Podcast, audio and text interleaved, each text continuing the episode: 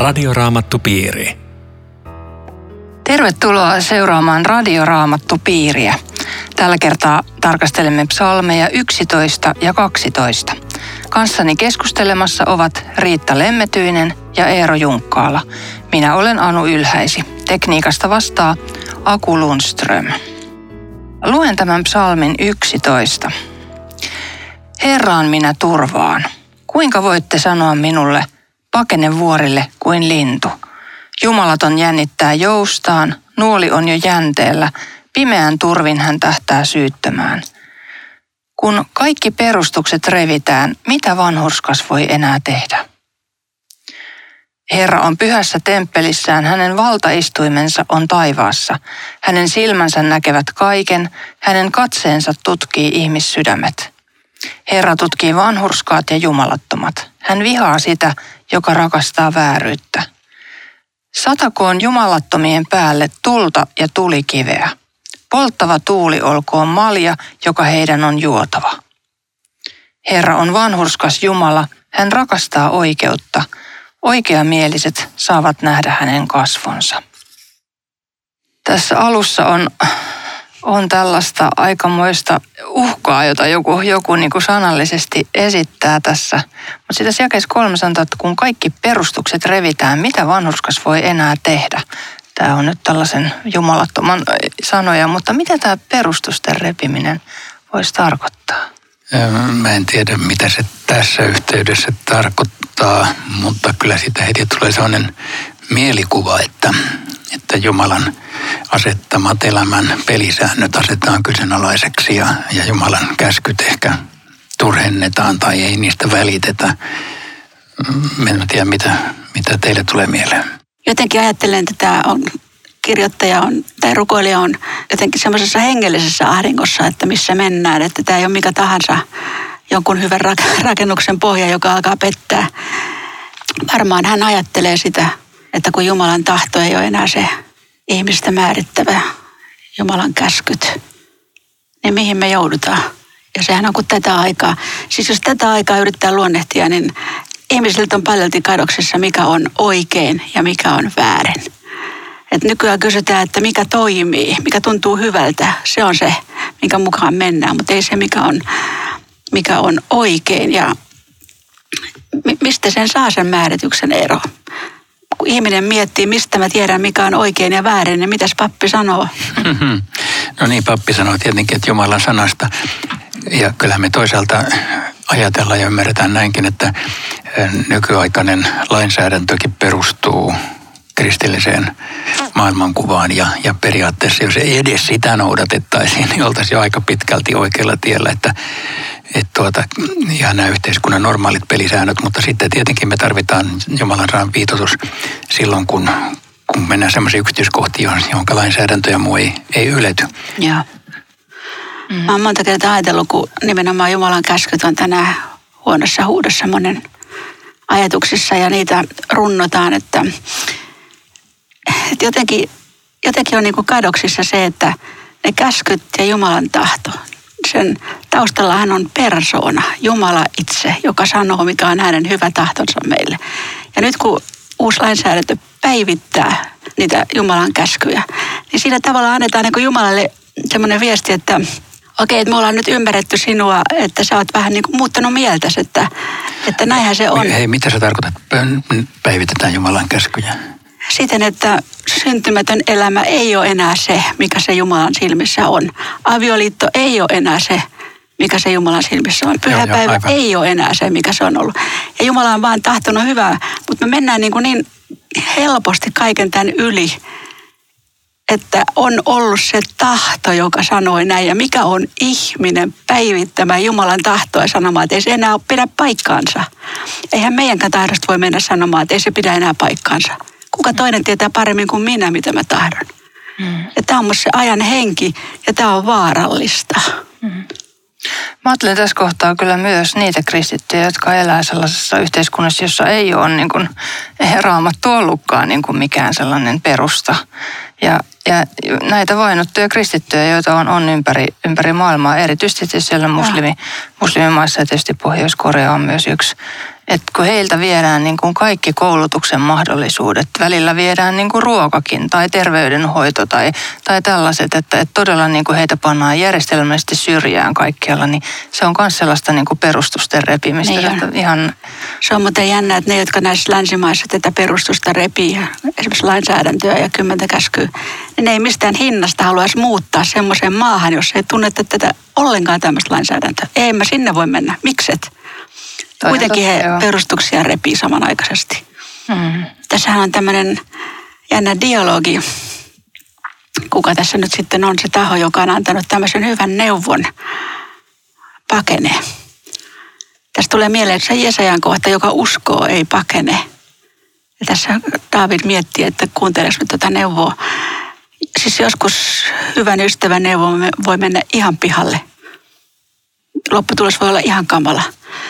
Mä ajattelen Ananiasta ja Safiraa, kun ne mietti sitä, mitä rahaa ne tuo seurakunnan käyttöön, niin jompi kumpi sanoi toiselle, että eihän kukaan tiedä, mitä tämä maksaa. Pannaan vähän vähemmän. Annetaan, mitä me halutaan antaa. Ja kuitenkin kerrotaan, että se oli tämä ja tämä summa. Ja sitten toinen noudatti hyvää neuvoa. mm, Joo, mulle tulee tästä perustuksien järkkymisestä ja niiden sitä huolesta yksi semmoinen vähän vastakkain ajattelu. Nyt mä voin olla vähän kerättiläinen tässä, tässä piirissä, mutta mulle tuli tämmöinen ajatus, että joskus me uskovaiset ei tehdä muuta kuin valitetaan perustuksia järkkymistä. Ja tarkoitan niin sellaista asennetta, että me pelkästään tuijotetaan tämmöisiin maailman pahuuksiin ja meidän jo- jollain tavalla meidän puheemme tai julistuksemmekin tai, tai elämän asenteemme, me voi olla sitä, että me vaan niin nähdään synkissä väreissä kaikki ja valitetaan sitä. Ja jo, joskus mulle tässä rupeaa niin joku lamppu syttyy, että hetkinen, hetkinen, on tässä uskossa muutakin kuin näitä perustuksen järkkymisiä. Sori vaan, että mä nyt käänsin ikään kuin tämän toisinpäin tämän puheen. Joo, ihan hyvä kuulla. mm, Mutta mut tämä David on nyt huolissaan siitä, Okei, siitä, toisesta herrasta ihan oikeasti. Niin. Eikä aio paeta. Siis Mm. tota, Joo. Kyllä.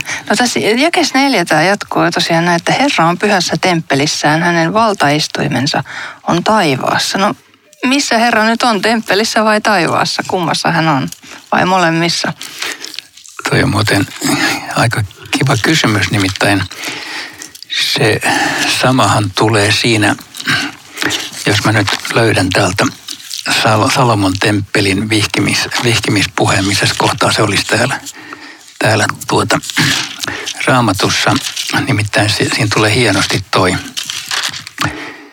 Se on muun muassa toisen aikakirjan jossain täällä seitsemän luvun paikkeilla, jossa, jos ei Salomo rukoilee, että Herra katso, katso tämän temppelin puoleen, mutta sinä et asu tässä, vaan sinä taivasten taivaatkaan eivät ole sinulle riittävän suuri asumisia. Siinä tulee nämä molemmat puolet, mitkä on tässä psalmissakin.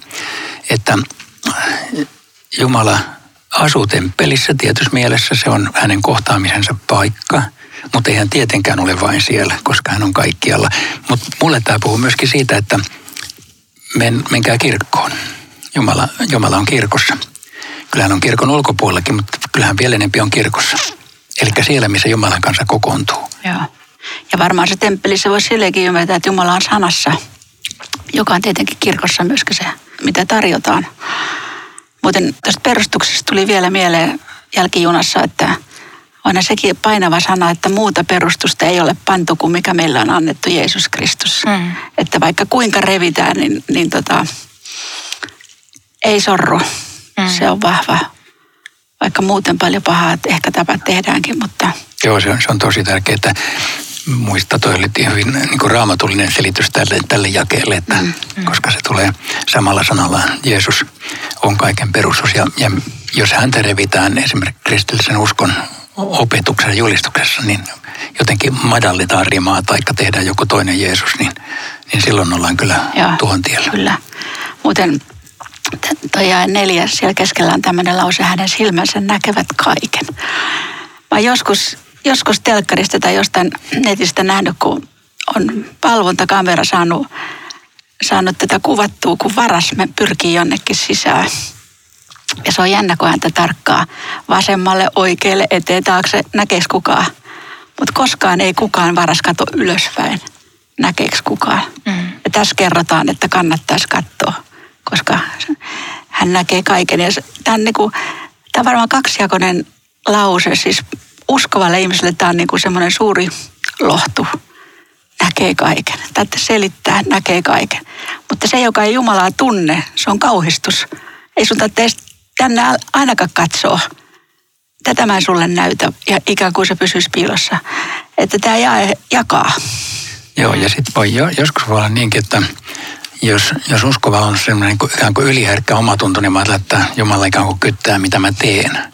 Jolloin tämä kääntyy myöskin vastakohdakseen. Tämä Jumala näkee kaiken ikään kuin ikään negatiivisessa valossa, niin tarkkailuvalossa. Kyllä joo, siis se vanha pyhäkoululaulu, älä silmä pieni katso niin. mihin vain. Mm. Se, se, se saattaa mennä väärään kurkkuun. Joo, mutta toi on hyvä muistaa, että, siis, että kun Jumala katsoo meitä, niin hän katsoo meitä nimenomaan rakkauden katseella ja anteeksiantamuksen katseella.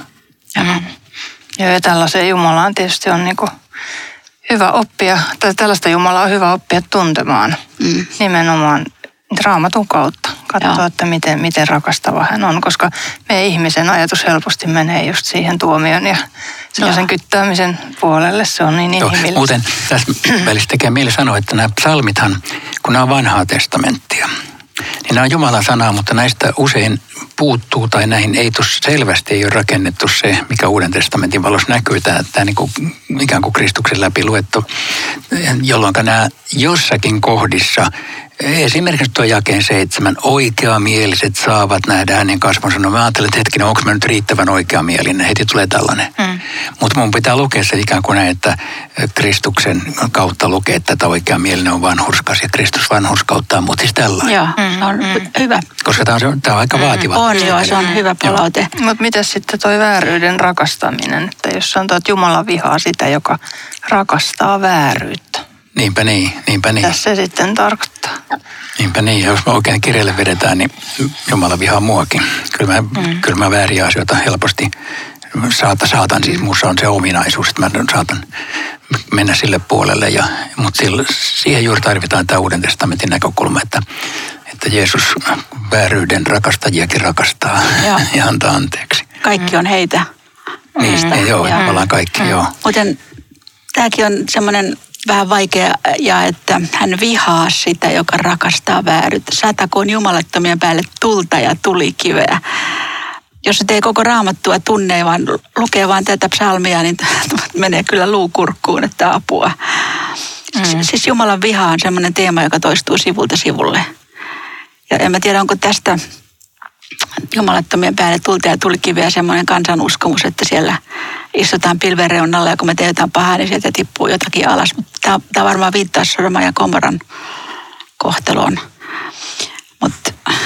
Joo, ja tämä on tämmöinen kostorukous. Me voidaan joskus palata paremmalla ajalla tähän, koska näitä tulee aika monta täällä, jossa siis rukoillaan vihamiehille kosto, joka ei ole kristillinen ajatus. Mm-hmm. Mm. Se ei ole kristillinen ajatus. Ei. Ja silti sillä on tietty merkitys täällä. Mm, mm. Ja to, toisaalta sitten taas voi ajatella niin, että tässä rukoillaan sitä, mutta ei mennä itse kostamaan. Just, joo, joo. Viedään tämä asia, asia Jumalalle. Joo, mutta jatketaan tauon jälkeen. Tämä on Radioraamattu Piiri. Ohjelman tarjoaa Suomen raamattuopisto. www.radioraamattupiiri.fi Jatkamme psalmien tarkastelua ja siirrymme nyt psalmiin 12. Keskustelemassa ovat Riitta Lemmetyinen ja Eero Junkkaala. Minä olen Anu Ylhäisi. Luen tämän psalmin 12. Auta Herra, sinun palvelijasi ovat käyneet vähiin, ei ole enää luottamusta ihmisten kesken. Toinen toistaan he pettävät valhein, heidän kielensä on liukas, sydän vilppiä täynnä – Mykistä, Herra, kavalat kielet, vaienna ne, jotka kerskuvat. Kielemme tekee meidät vahvoiksi, meillä on sana hallussamme, kukaan ei voi meille mitään.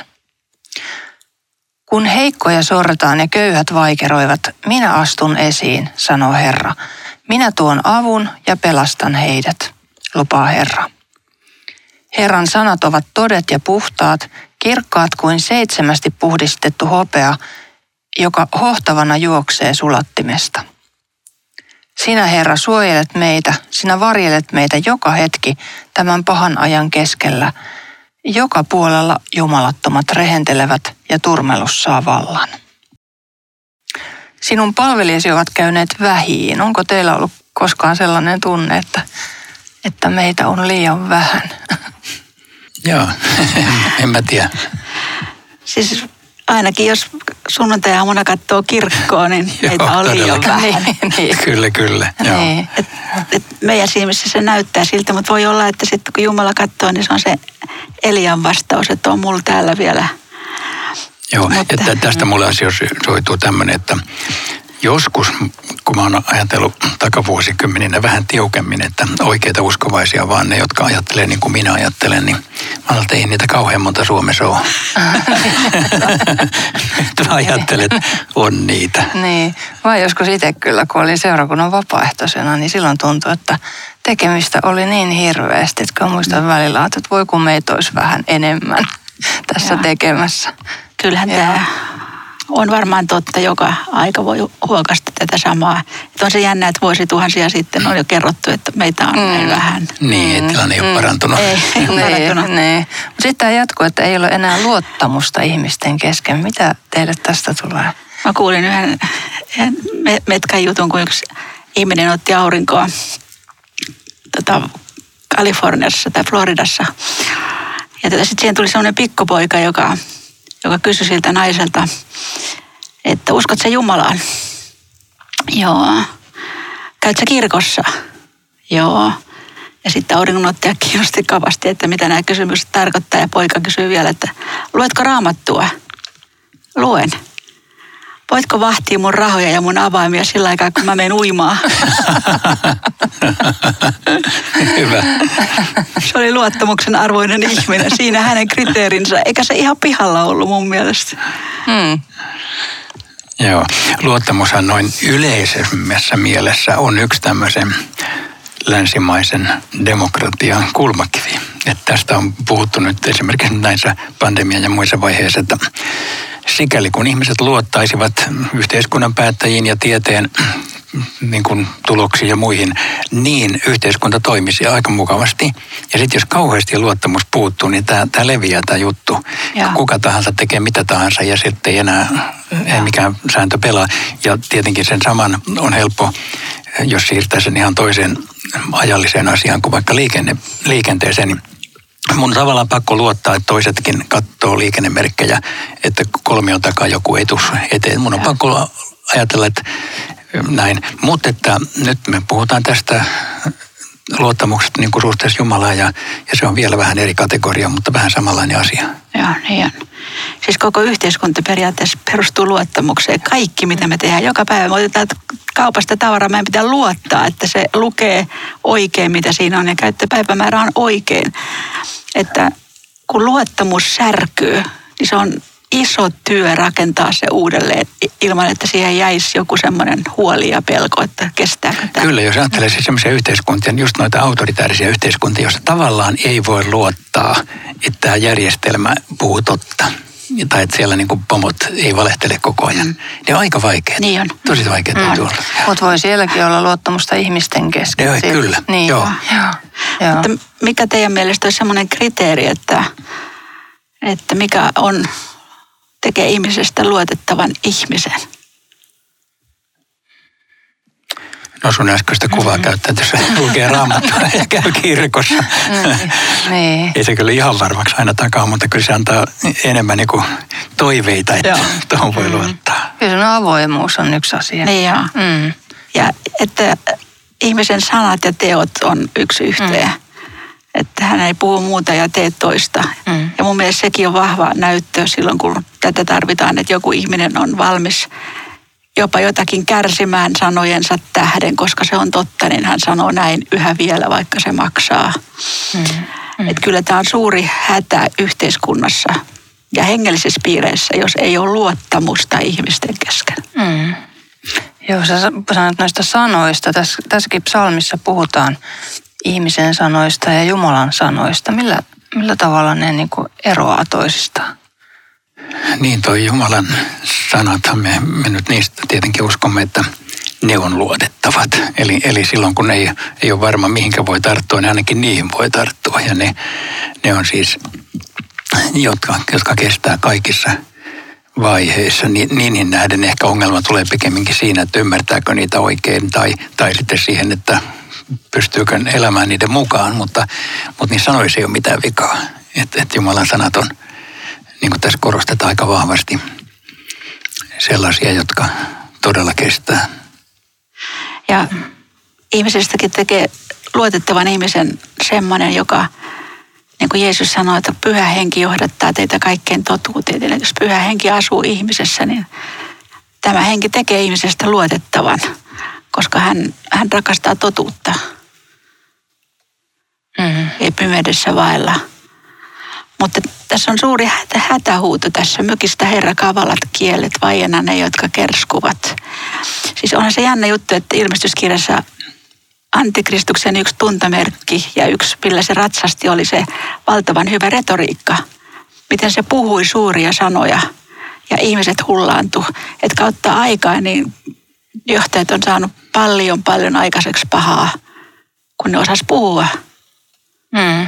Niin kuin tuossakin sanotaan, että kielemme tekee meidät vahvoiksi. Joo, Joo kyllä. Ja sitten toisaalta ajattelee, antiikki koulutti retoriikkaa, puhetaitoa ja se oli yksi tosi tärkeä opinahjo. Ja sitten kun ajattelee 12-11 apostolia, ei ollut tällaista koulutusta, oppimattomat miehet. Ja mitä ne 12 sai ainaismerkeissä aikaiseksi, kun Jumala täytti sydämen ja suun ja puhuttiin oikeita totuuden sanoja. Mm. Mutta kielemme tekee meidät vahvoiksi, meillä on sana hallussamme. Ajatelkaa nyt somea, jos sä oot siellä pätevä ja nerokas ja älykäs, niin sulla on miljoonia perässä. Mm. Se on väkevä tekijä. Kyllä, ja tiedonvälitys yleensäkin, ja, ja tietenkin, tietenkin kaikki, kaikki puheet, niin, niin kyllähän sanoilla on vaikutus, niin kuin me nyt on täällä aikaisemminkin puhuttu, että, että se on hämmentävän suuri vaikutus, miten sanoilla hallitaan. Ja, ja. Mm. Mm. Sitten se on mielenkiintoinen lohdullinen ajatus, kun heikkoja sorrataan. Köyhät vaikeroivat, minä astun esiin. Eli mitä, mitä heikko saa aikaan? Tämä on se sorrettu heikko. Se, että Jumala nousee ja toimii.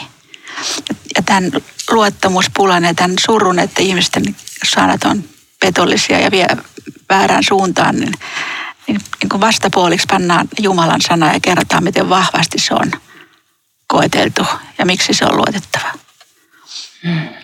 Ja taas tuommoinen niin vahvasti alleviivattava toi kuudennen jakeen loppu. Minä tuon avun ja pelastan heidät, lupaa Herra. Että jossakin elämäntilanteessa voi tarttua tähän sanaan ja sanoa, että Herra, toteutan nyt tämä, kun olet täällä ja. luvannut mun kohdallani siinä asiassa, mikä tällä hetkellä, mihin mä tarviin sun apuasi. Mm. Muuten Raamattuhan puhuu monta kertaa hopeasta. Tuleeko sulle muita mieleen, muita raamatun kohtia? Se on, tämä ei ole kertaluotoinen, että verrataan Jumalan sanaa hopeaan. No, pitäisikö tulla? Jossain sanalaskuissa ainakin on. Eikä pikkuprofeetoissakin on mm. hopeaa sulatetaan. Ja, mm. Siis se on jännä, että hopeaa todella sulatetaan ja se, kun se on sulatettu, niin se kestää 960 astetta. Ja hopea on semmoinen hyvin arvostettu metalli ollut kautta aikaan, että se, se johtaa sekä virtaa sähköä että lämpöä. Ja sama Jumalan sanakin tekee. Se, se on jännä, että se heitetään sulattimeen ja se tulee puhtaana ulos. Että tuli mieleen, että tuskin on yhtään semmoista raamatun paikkaa, joka ei olisi tämmöiseen sulatusuuniin heitetty, että onko toi totta vai ei ja voiko tätä nyt ottaa vastaan vai ei. Ja kyllä se ihan puhdistettuna ulos tulee vieläkin. Mm-hmm. Joo. Tässä tota, jakeessa kahdeksan on sanotaan, että sinä Herra suojelet meitä, sinä varjelet meitä joka hetki tämän pahan ajan keskellä. Tämä on hyvä, kun tämä on, tämä on me muodossa, tässä tämä rukous. Ja mä ajattelin, että tämän voisi ajatella ehkä seurakunnan rukouksena. Mutta mitä tämä voisi tarkoittaa, jos ajattelee tähän meiksi niin kuin seurakuntaa? Miltä Jumala meitä varjelee ja suojelee? Niin, seurakunta ajatuksen näkökulmasta, että Jumalan, Jumalan valtakunta tässä maailmassa on siellä, missä Jumalan seurakunta on. Ja Jumala pitää siitä huolen, että ei tule koskaan olemaan aikaa, jolloin tässä maailmassa ei olisi kristillistä kirkkoa. Se voi jostakin paikallisesti hävitä, mutta Jumalan kanssa tulee aina olemaan. Että ainakin siis tällainen ajatus tuosta tulee mieleen. Sitten toinen ajatus tuli tuosta sun kysymyksestä, että, että suojeleeko ja varjeleeko Jumala meitä joka hetki? Oikea vastaus on ei. siis että arjessa me, me kompastumme ja me sairastumme ja meille tulee vastoinkäymisiä. Ja silti me tarvitaan tällaisia raamutun kohtia. Kun toi pandemia alkoi, niin joku, se oli joku ortodoksi taho, joka sanoi, että nyt pitäisi lukea psalmia 91, joka on samankaltainen kuin toi, noin jakeet, jossa luvataan siis korkeimman suojelusta ja mm. että ei, ei jalkaa kiveen loukkaa niin edelleen. Niin se oli hyvä ohje. Vaikka me loukataan jalkaamme joskus ja meihin tarttuu rutto, niin silti, kun me luetaan sitä, niin me saadaan siitä rohkaisua, että Jumala silti pitää musta huolen. Että vaikka, vaikka ei niin ympäri pumpuliin mua, niin silti pitää musta huolen. Mm, joo, se on totta. Mm. Ja jotenkin ehkä oppia myös sitä, että se kaikki semmoinen, sellaiset elämän ikävätkin asiat voi ottaa tietyllä tavalla Jumalalta. Että, että hän, hänellä on mun koko elämäni käsissään. On, joo. Että tässä kautta linjan tulee semmoinen soundi vastaan tässä salmista, että tämä rukoilija ei ole mitenkään välinpitämätön. Että meitä on aina ollut vähän ja ei tällä nyt mitään voi tehdä. Ja hän tekee sen rukoukseksi, mikä häntä huolestuttaa ja samahan mekin voidaan tehdä. Että se on varmaan ihan oikeaa Jumalan palvelusta myös tämä esirukous seurakunnan ja kirkon puolesta. Ja tänään niin kun lopetetaan, niin mä sanon uudestaan tuosta jakeesta kuusi. Minä tuon avun ja pelastan heidät, sanoo Herra, että jos, jos nyt tänään joku kuulija miettii, että voiko siihen elämäntilanteeseen, missä nyt on, saada Jumalalta apua, niin, niin me rohkaistaan täältä, että saat. Me rukoillaan sun puolestasi ja, ja sä, voit, sä saat avun omaan tilanteeseen. Radioraamattu piiri. Kiitos seurasta. Voit kuunnella tämän lähetyksen uusintana sunnuntaina heti kello 12 jälkeen. Kaikki Radioraamattupiiri-ohjelmat löytyvät myös osoitteesta radioraamattupiiri.fi ja spotify.comista. Ja jos haluat esittää näihin aiheisiin liittyvän kysymyksen tai kommentin, sen voi lähettää osoitteeseen radioraamattupiiri at sro.fi. Ja rukoillaan vielä lopuksi. Kiitos Herra siitä, että, että sun sanat on todet. Ja kiitos Herra kaikesta siitä voimasta, viisaudesta ja lohdutuksesta ja rohkaisusta, jota sun sanat pitää sisällään. Kiitos, että suojelet meitä ja varjelet meitä joka hetki tämän pahan ajan keskellä. Amen. Tavataan taas ensi viikolla. Hei hei. Radioraamattupiiri. www.radioraamattupiiri.fi